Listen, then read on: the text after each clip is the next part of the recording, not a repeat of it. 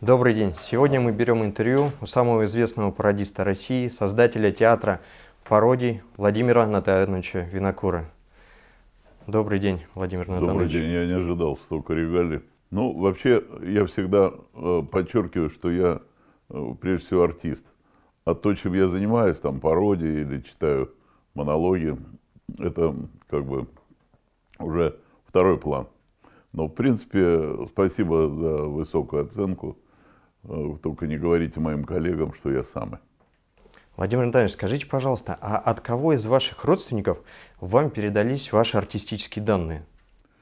Ну, практически и отец был юморист по своей натуре, хотя он был инженер-строитель.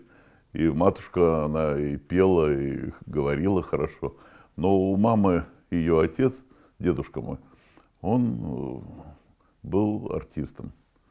Может быть, не супер какого-то театра, но в городе Кривой Рог, на Украине, они жили. И вот он выступал в театре, очень комедийный такой, и пел хорошо. И я его застал. Слава богу, мне было приятно, что мы похожи. Нам известно, что у вас черный пояс по карате. А как часто вам приходилось в жизни драться? Никогда, потому что, э, во-первых, карате – это защита. Это ни в коем случае не драка. Даже начинающих э, пацанов учат, что надо защищаться. Просто показывать свои навыки на улице – это э, непрофессионально. У меня хороший был учитель, сенсей. Это э, Штурмин Алексей Борисович. Вот. Он в свои годы, ему сегодня семьдесят с лишним лет, он закладывает ногу за шею, он занимается каждый день и работает с молодежью. И даже вот несколько лет назад он мне сказал: старик, надо возвращаться. И я пошел заниматься. Конечно, трудно было, потому что молодежь двадцатилетняя, но все равно вспомнил молодость. А вот вы, например, в армии служили, там не приходилось применять свои навыки боевых искусств? Нет, в армии мне повезло. Я был военным артистом. Я попал в ансамбль песни и пляски ордена Ленина Московского военного округа. Поэтому я как бы свои навыки в армии другие совершенно использовал. То есть я пел в хоре, я был солистом, я вел концерты. Впоследствии мне это пригодилось при поступлении в театральный институт и так далее, при работе. А с какими сложностями в армии столкнулись? Ведь в любом случае вы же проходили курс молодого бойца. Может быть, дедовщина была? Да это... Знаешь, дедовщина – это когда допускаешь это, а так это сказки. Я считаю, что дедовщина, она, в общем, от глупости. А как вы считаете, вот раньше служба в армии, она была почетной. Сейчас э, многие молодые ребята по факту считают, что это потеря года жизни. И стоит ну, ли ребятам? Ну почему? Я э, участвовал в трех кампаниях военных. Ну то есть не воевал, но ездил, развлекал ребят. И в Афганистан, и в Чечню, и сейчас в Сирии был со своим театром. Молодые, современные парни совершают такие героические поступки, что, в общем-то, деды за них бы не краснели. Вот поэтому у меня нет такого брюзжания пожилого человека. Вот в наше время были герои, в наше время были... Сегодня такие же ребята, если касается... опасности для страны, они встают и идут. После победы на выборах губернаторских да. в Алтайском крае Михаил Евдокимов предлагал вам баллотироваться в Курской области на губернатора. Вот... Ну, это совсем, может быть, не так было, потому что ко мне пришла целая делегация из Государственной Думы и сказали, что вот они почитали, что я там наберу восемьдесят пять процентов голосов. Я Мишке сказал. Мишка говорит: все, я приеду вообще за тебя агитировать.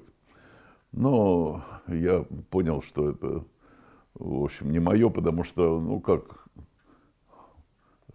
как бы рожденный артистом должен и уйти артистом, потому что ну, у меня брали интервью «Комсомольской правды» и спрашивают, почему вы отказались идти на выборы в Курскую губернию, вы победили бы?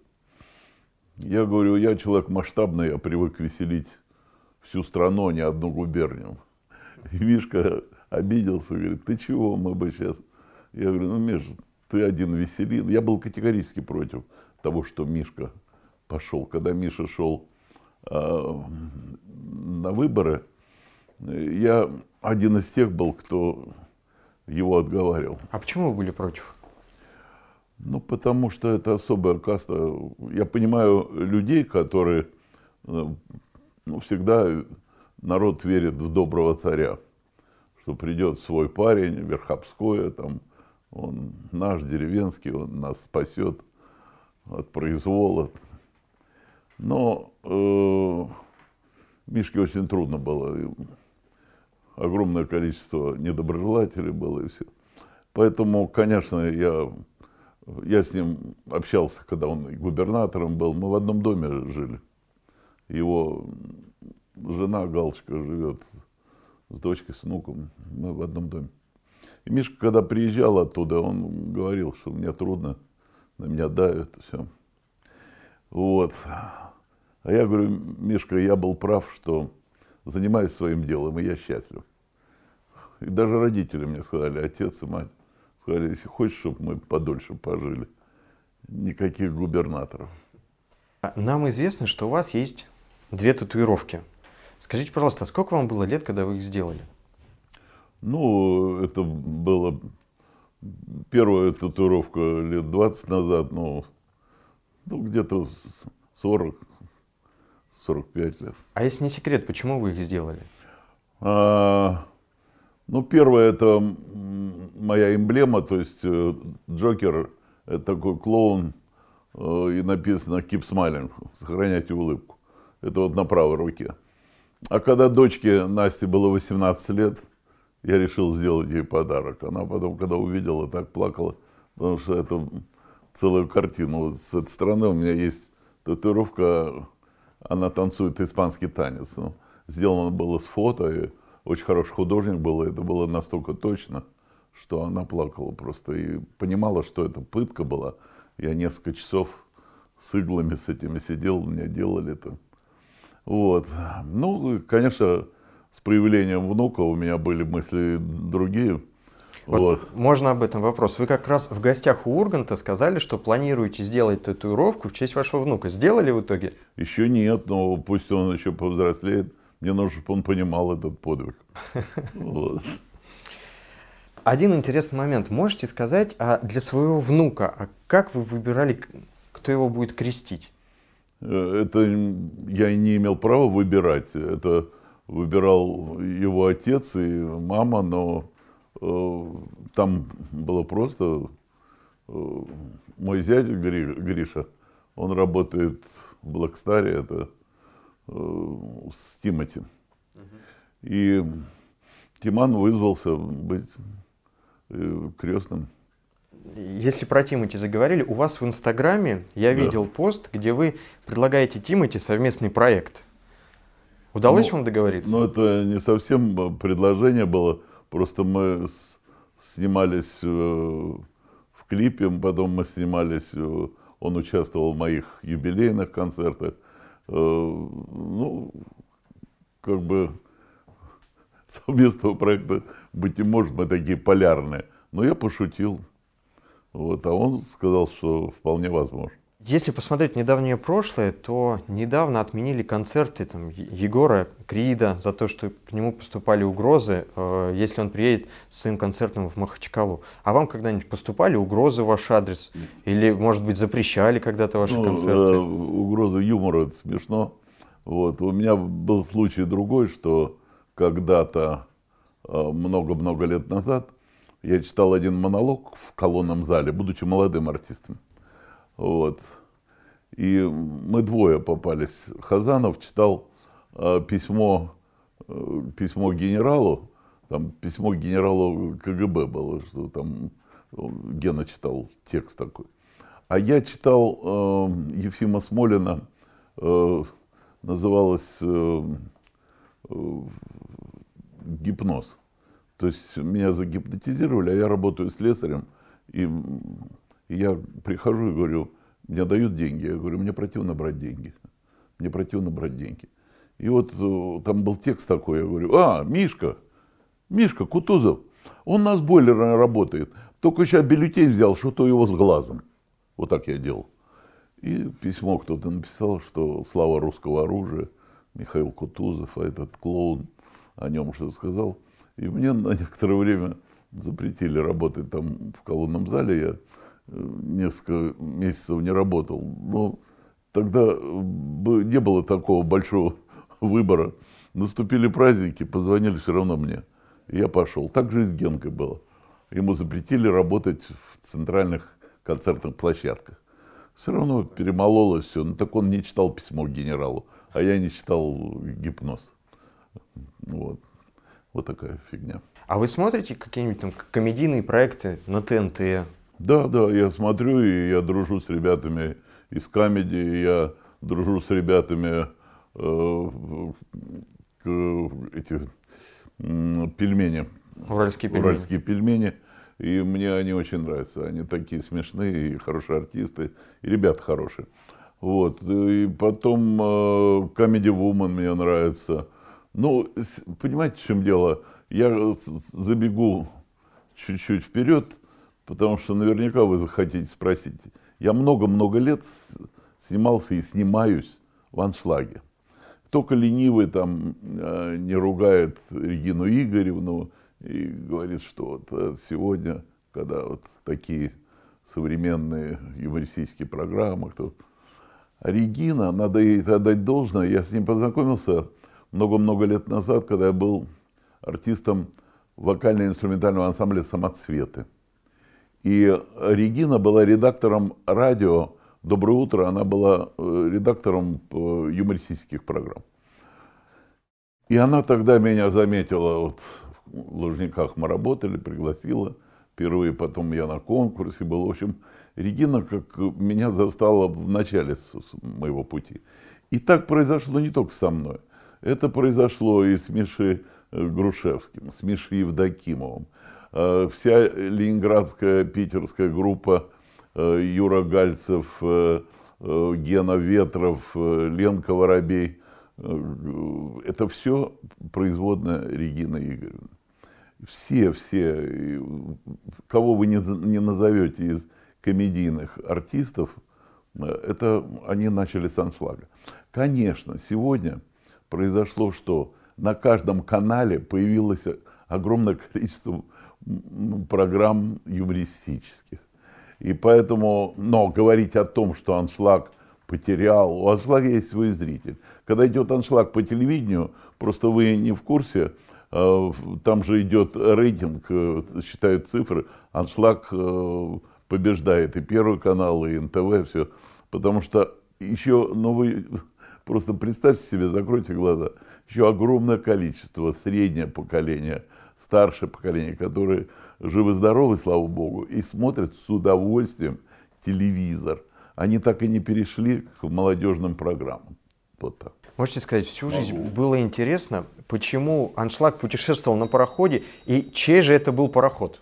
Это пароход был пароходство. Люди покупали билеты и ездили с «Аншлагом», мы не одни ездили. Мы ездили по городам, вот как идет маршрут по Волге, и остановки в городах, мы там выступали, съемки, концерты делали. То есть это живой был пароход, невыдуманный. Есть ли в настоящее время на телевидении передачи, выпуск которых вы бы посчитали необходимым либо сократить по эфирному времени, либо вообще запретить, например? Я так далек от того, чтобы что-то запрещать или уничтожать, потому что это как бы не моя стезя, я работаю артистом. И я вообще против цензуры, которая была в свое время. Вот. А уж запрещать — это вообще дикость. Поэтому это решает его величество зритель, который смотрит. В свое время торговый дом «Винокур и Ко» да. производил водку. Скажите, пожалуйста, а как пришла идея начать производить водку? Ну, у меня была идея такая, потому что очень просто. Винокур. Ведь как есть такая поговорка, что нету, нету профессии, которую, которую еврей не сделал фамилией. Потому что вот мои предки, там, мой отец, он родился в Белоруссии, там было такое еврейское местечко, и у деда был, ну, не завод, а заводик такой винокуренный. Ну, винокуры они были, вот винокуры. Вот, я знаю, вот, дядька был, столяр был хороший, ну, фамилия Столяр был, там, портной, то есть, как по профессии. А мне было, как бы, мечта моя была винокур. Ясно, что это водочно-винные дела. Хотел, когда мне предложили, и я согласился бренд отдать. Ну, хорошо шло все, потом, как бы, не совсем удобно было, что артист водочный. Я взялся за сигары. В Доминикана отдал свое имя, и появились сигары, винокур доминиканские. Они долгое время в Москве продавались. Вот. Но это попытки все. Удастся, удастся. Это не бизнес. Вот я дарил в основном и водку, и сигары друзьям. В интернете пишут, что у вас есть какие-то Врут. другие виды бизнеса. Все обман. Да. Есть ли у вас своя личная формула успеха, которая вам позволила добиться всего, чего вы добились? Ну, конечно, это музыкальная пародия, потому что э, Витя Чистяков такой был прекрасный пародист, Виктор Чистяков. Он погиб в тысяча девятьсот семьдесят втором году в авиационной катастрофе. Кстати, э, эта ужасная катастрофа унесла жизни музыкантов великолепно, которые работали с Львом Валериановичем Лещенко. Они летели в Харьков на концерт, и Лева тоже должен был лететь. Но ему отменили вылет Лещенко, потому что у него в этот день был концерт правительственный. Лева остался, музыканты улетели, Витя Чистяков улетел, и они погибли. То есть это был, была катастрофа. Вот они как бы разбились. И там еще страшная была история, что до этой поездки трубач один у Лёвы работал, ушел к Утесову, оркестру Утесова. Вот. Он ушел из коллектива. И Лёва, когда ребята разбились, их хоронили, он на кладбище встретил свою жену Аллу Абдалову. Говорит, а ты что здесь делаешь? Алла говорит, ну это бывшая его супруга, она работала у Утесова. Она говорит, а мы хороним вот, вот этого трубача, который у Лёвы работал, его сбил троллейбус. Понимаете, вот ушли ребята, целый коллектив. Вот. И когда Витя Чистяков ушел, был, вот эта ниша была долгое время свободна, а тут я стал лауреатом конкурса в тысяча девятьсот семьдесят седьмом году и стал работать в «Самоцветах», ну, вокально-инструментальным я работал, и там же я пошел на конкурс и стал лауреатом. А потом я ушел на самостоятельную работу и продолжал делать пародии, и музыкальные, и речевые. Вот. И вот с тех пор я как бы... Тогда не было такого, как сейчас, вот, что очень сложно появиться молодым артистом, потому что нужны большие средства на... ротацию по радио, по телевидению, должен быть продюсер. Мы тогда слово продюсер не знали. Был директор Москонцерта, это организация целая концертная. Был директор Росконцерта, где я и Лева тоже работали. Вот, и они заботились о нас. Еще была одна организация, которую все ругают, там комсомол, Ленинский комсомол. А там в ЦК комсомола был отдел культуры, который занимался только молодыми артистами. И мы, вот по молодости, я не могу похвалиться, конечно, я э, много гастролирую, там, и за рубежом, со своим театром, и бываю в Америке, в Израиле, там, и э, в, в Канаде, в Германии, ну, где есть русскоговорящая публика. А тогда мы по комсомолу ездили, э, как бы, группа поддержки наших спортсменов. Олимпийские игры в Соединенные Штаты, в Болгарию, в Японию, я не знаю, вот эти вот универсиады какие-то спортивные, в Мексику. Я просто был счастлив, и Лев Валерьянович, вот все тогда, Женя Мартынов. Мы, молодые артисты, были просто э, под крышей. То есть наша э, вот эта организация, сегодня, э, опять же, это не брюзжение пожилого человека, но они сегодня немножко э, как бы брошены на... Э, на одиночество. То есть молодому артисту очень сложно найти какую-то опору. Ну и поэтому получается вот иногда казусы такие. А есть ли в вашей жизни момент, куда бы вы хотели вернуться и все исправить? Э, да нет, даже вот когда была катастрофа в Германии, ну как вернуться?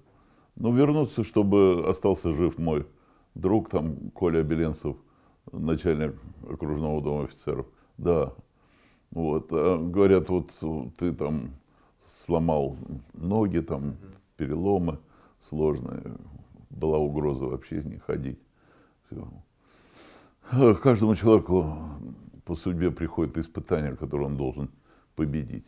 Да, я вернул много... своих близких, родных, друзей, которые ушли из жизни. Да, мне повезло, когда мы с Левой были на гастролях в Новороссийске.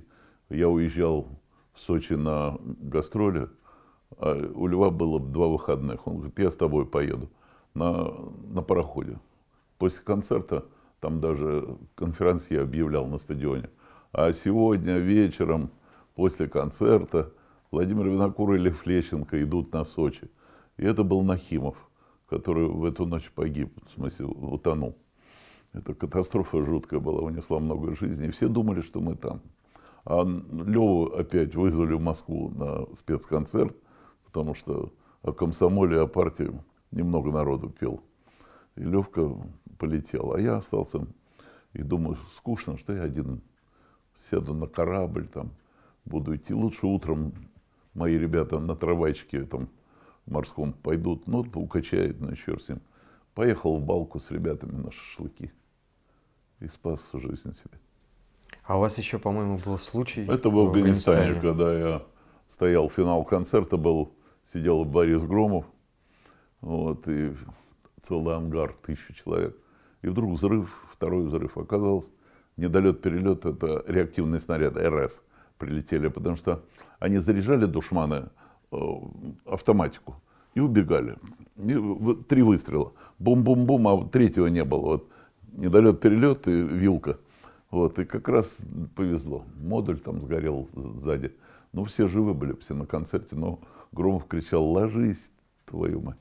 Вот, а я стоял, потому что я не, ну, как бы теряешься, все-таки непрофессиональный военный. Вот, и все, отстоял. Часто вспоминаем это. Ну, да много было, это и так, Бог Троицу любит. Да было на тех же аншлагах, на съемках. Ехали в, в Нижний Новгород, на, чтобы сесть на корабль, ехали на поезде. Ну, ночью чуть-чуть выпили там в поезде. Ну, прихватил живот... Пришли на корабль, что-то мутит все.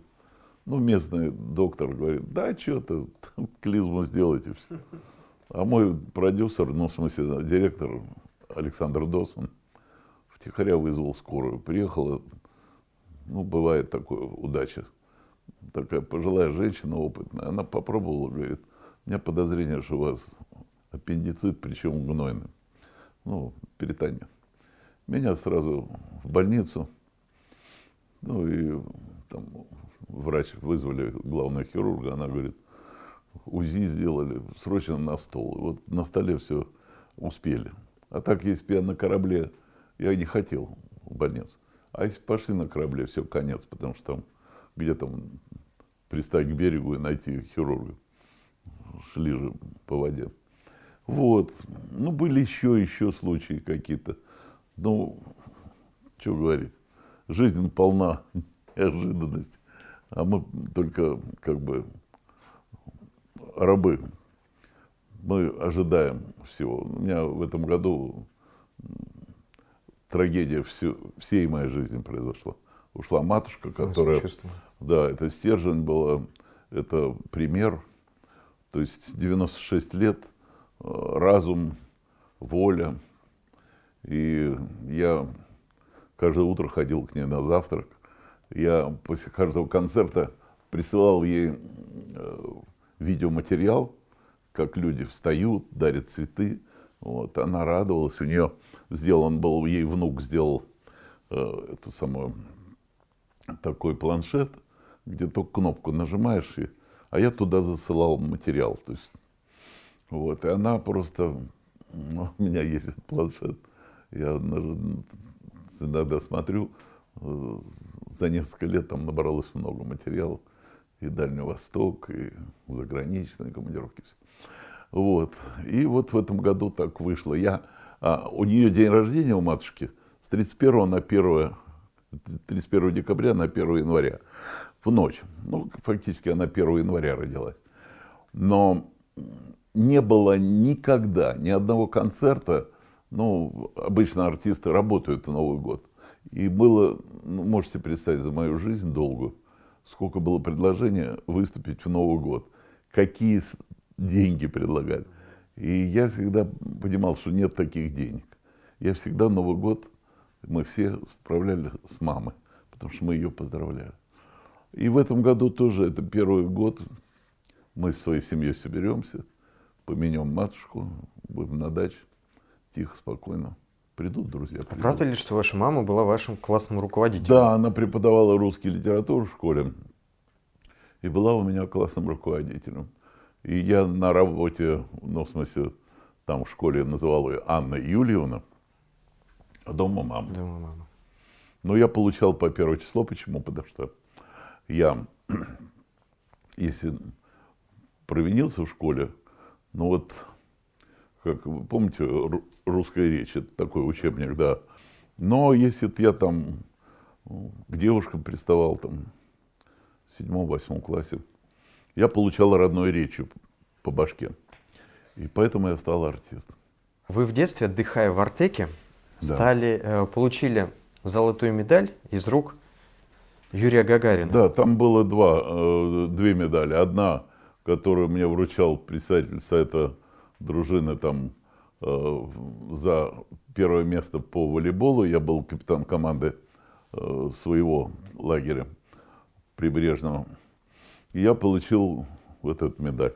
А вторую медаль вручал Юрий Алексеевич Гагарин за исполнение песни «Бухенвальдский набат». А если у вас великолепные данные певца, как вы стали пародистом? Певца холодненького. Ну, и дело в том, что... Э, да, я, я учился в ГИТИСе, в театральном институте, на отделении актеров музыкального театра, и мой педагог, который выпустил, до меня учился Лева Лещенко. Я пришел, он выпускался, Лев. И поэтому так вышло, что он меня принимал. Я в солдатской форме пришел, подошел ко мне какой-то парень молодой и говорит: ты поступать солдат? Я говорю: да. Он говорит: я из приемной комиссии. Я думаю, что-то молодой. Он говорит: ну пойдем в аудиторию, попоешь нам, я хочу послушать. Собрал каких-то молодых ребят, там мы пошли, пианистка пришла, я ей ноты дал. Ну, я спел там что-то, прочитал стихи, прозу. Он говорит: надежда есть, у тебя, что-то в тебе есть. Вот, завтра приходи, не опаздывай на экзамен. Я прихожу на экзамен, мне декан факультета говорит: а ты, солдат, почему вчера на консультации не был? Я говорю: я был, вот член комиссии меня слушал, но я его не вижу. И вдруг дверь открывается, заглядывает этот парень. Я говорю: вот он он. И декан как заорет: Лещенко, закрой дверь с той стороны. Обнаглели выпускники. И я понял, что меня разыграл выпускник. И вот мщу ему до сих пор. А вот. Можете назвать пять основных заповедей пародиста? Какие? Ну, не пять, я не знаю сколько, но основная заповедь — это точность интонации. Вторая заповедь обязательно – необидный текст, потому что нельзя обижать э, своего оппонента. Вот. И третье – да я не придумаю больше, потому что самое главное две – сходство и не обидно. Юрий Гагарин, он был э, примером для каждого мальчишки. А есть ли у нас сейчас, в настоящее время, люди, равные Юрию Гагарину, которые будут примером абсолютно для каждого? Ну, не знаю, я, во всяком случае, сравнить дефицит героев того времени, потому что я помню, когда мы всем классом, мама привела весь класс к нам, потому что у нас был телевизор «Темп». Вот, еще не у всех телевизоры были. И она врубила, и вот прилет Гагарина, когда он по Красной площади, он докладывает там первому секретарю все. И мы смотрели, и что-то, какое-то немыслимое чувство было. Это человек, наш парень молодой, первый слетал в космос, вернулся. Ну, это сказочное какое-то геройство такое, ну, я не знаю, с чем его сравнить. Сегодня. Сегодня тоже огромное количество ребят героических, которые э, ценой своей жизни там спасают детей. Это и в эм че эс, и, и там, я не знаю, в военных наших действиях, там и в Сирии вот помогают э, людям, которые остались без крова, без э, э, медикаментов, там все. Ну, масса вообще людей, которые совершают, и те же, те же наши космонавты, которые э, уже выходят в космос, действия какие-то, что-то. Ну, я, я считаю, ну, героические наши тренеры, которые готовят э, наших фигуристов, там, гимнастов, ну, видоизменился подвиг. Вот. И так же, как... Э, Вот я, не знаю, у меня есть друг, который работает в Следственном комитете, а я член общественного совета. Вот, и я наблюдаю, как он работает по преступлениям, связанным с детьми. То есть он летает не только по России, даже вот сейчас из Сирии привез мальчика, у которого нет ноги, чтобы ему сделали здесь все, и нормальные протезы, и все. Потому что там у него все погибли. Ну, то есть, люди, которые молчат о своем героизме, для меня больше герои. А вы сказали, что являетесь членом общественного совета при Следственном комитете. Да. А какую роль вы там играете? Ну, а какую я роль играю? Я член общественного совета Министерства обороны. Я не ношу автомат, пистолет, хотя я стреляю хорошо. Но я просто, как бы, имею честь быть в общественном совете. Я понимаю, что я не принимаю решений там глобальных, но как бы э, я нахожусь среди известных людей, которые тоже члены общественного совета, э, там э, деятели, э, религиозные деятели всех конфессий. Все. И, э, конечно, с нами советуются. Да. Когда это показывают там по телевидению, люди понимают, что не просто принимается решение там, руководством Министерства обороны или э, Следственного комитета, а есть люди, которые при этом присутствуют.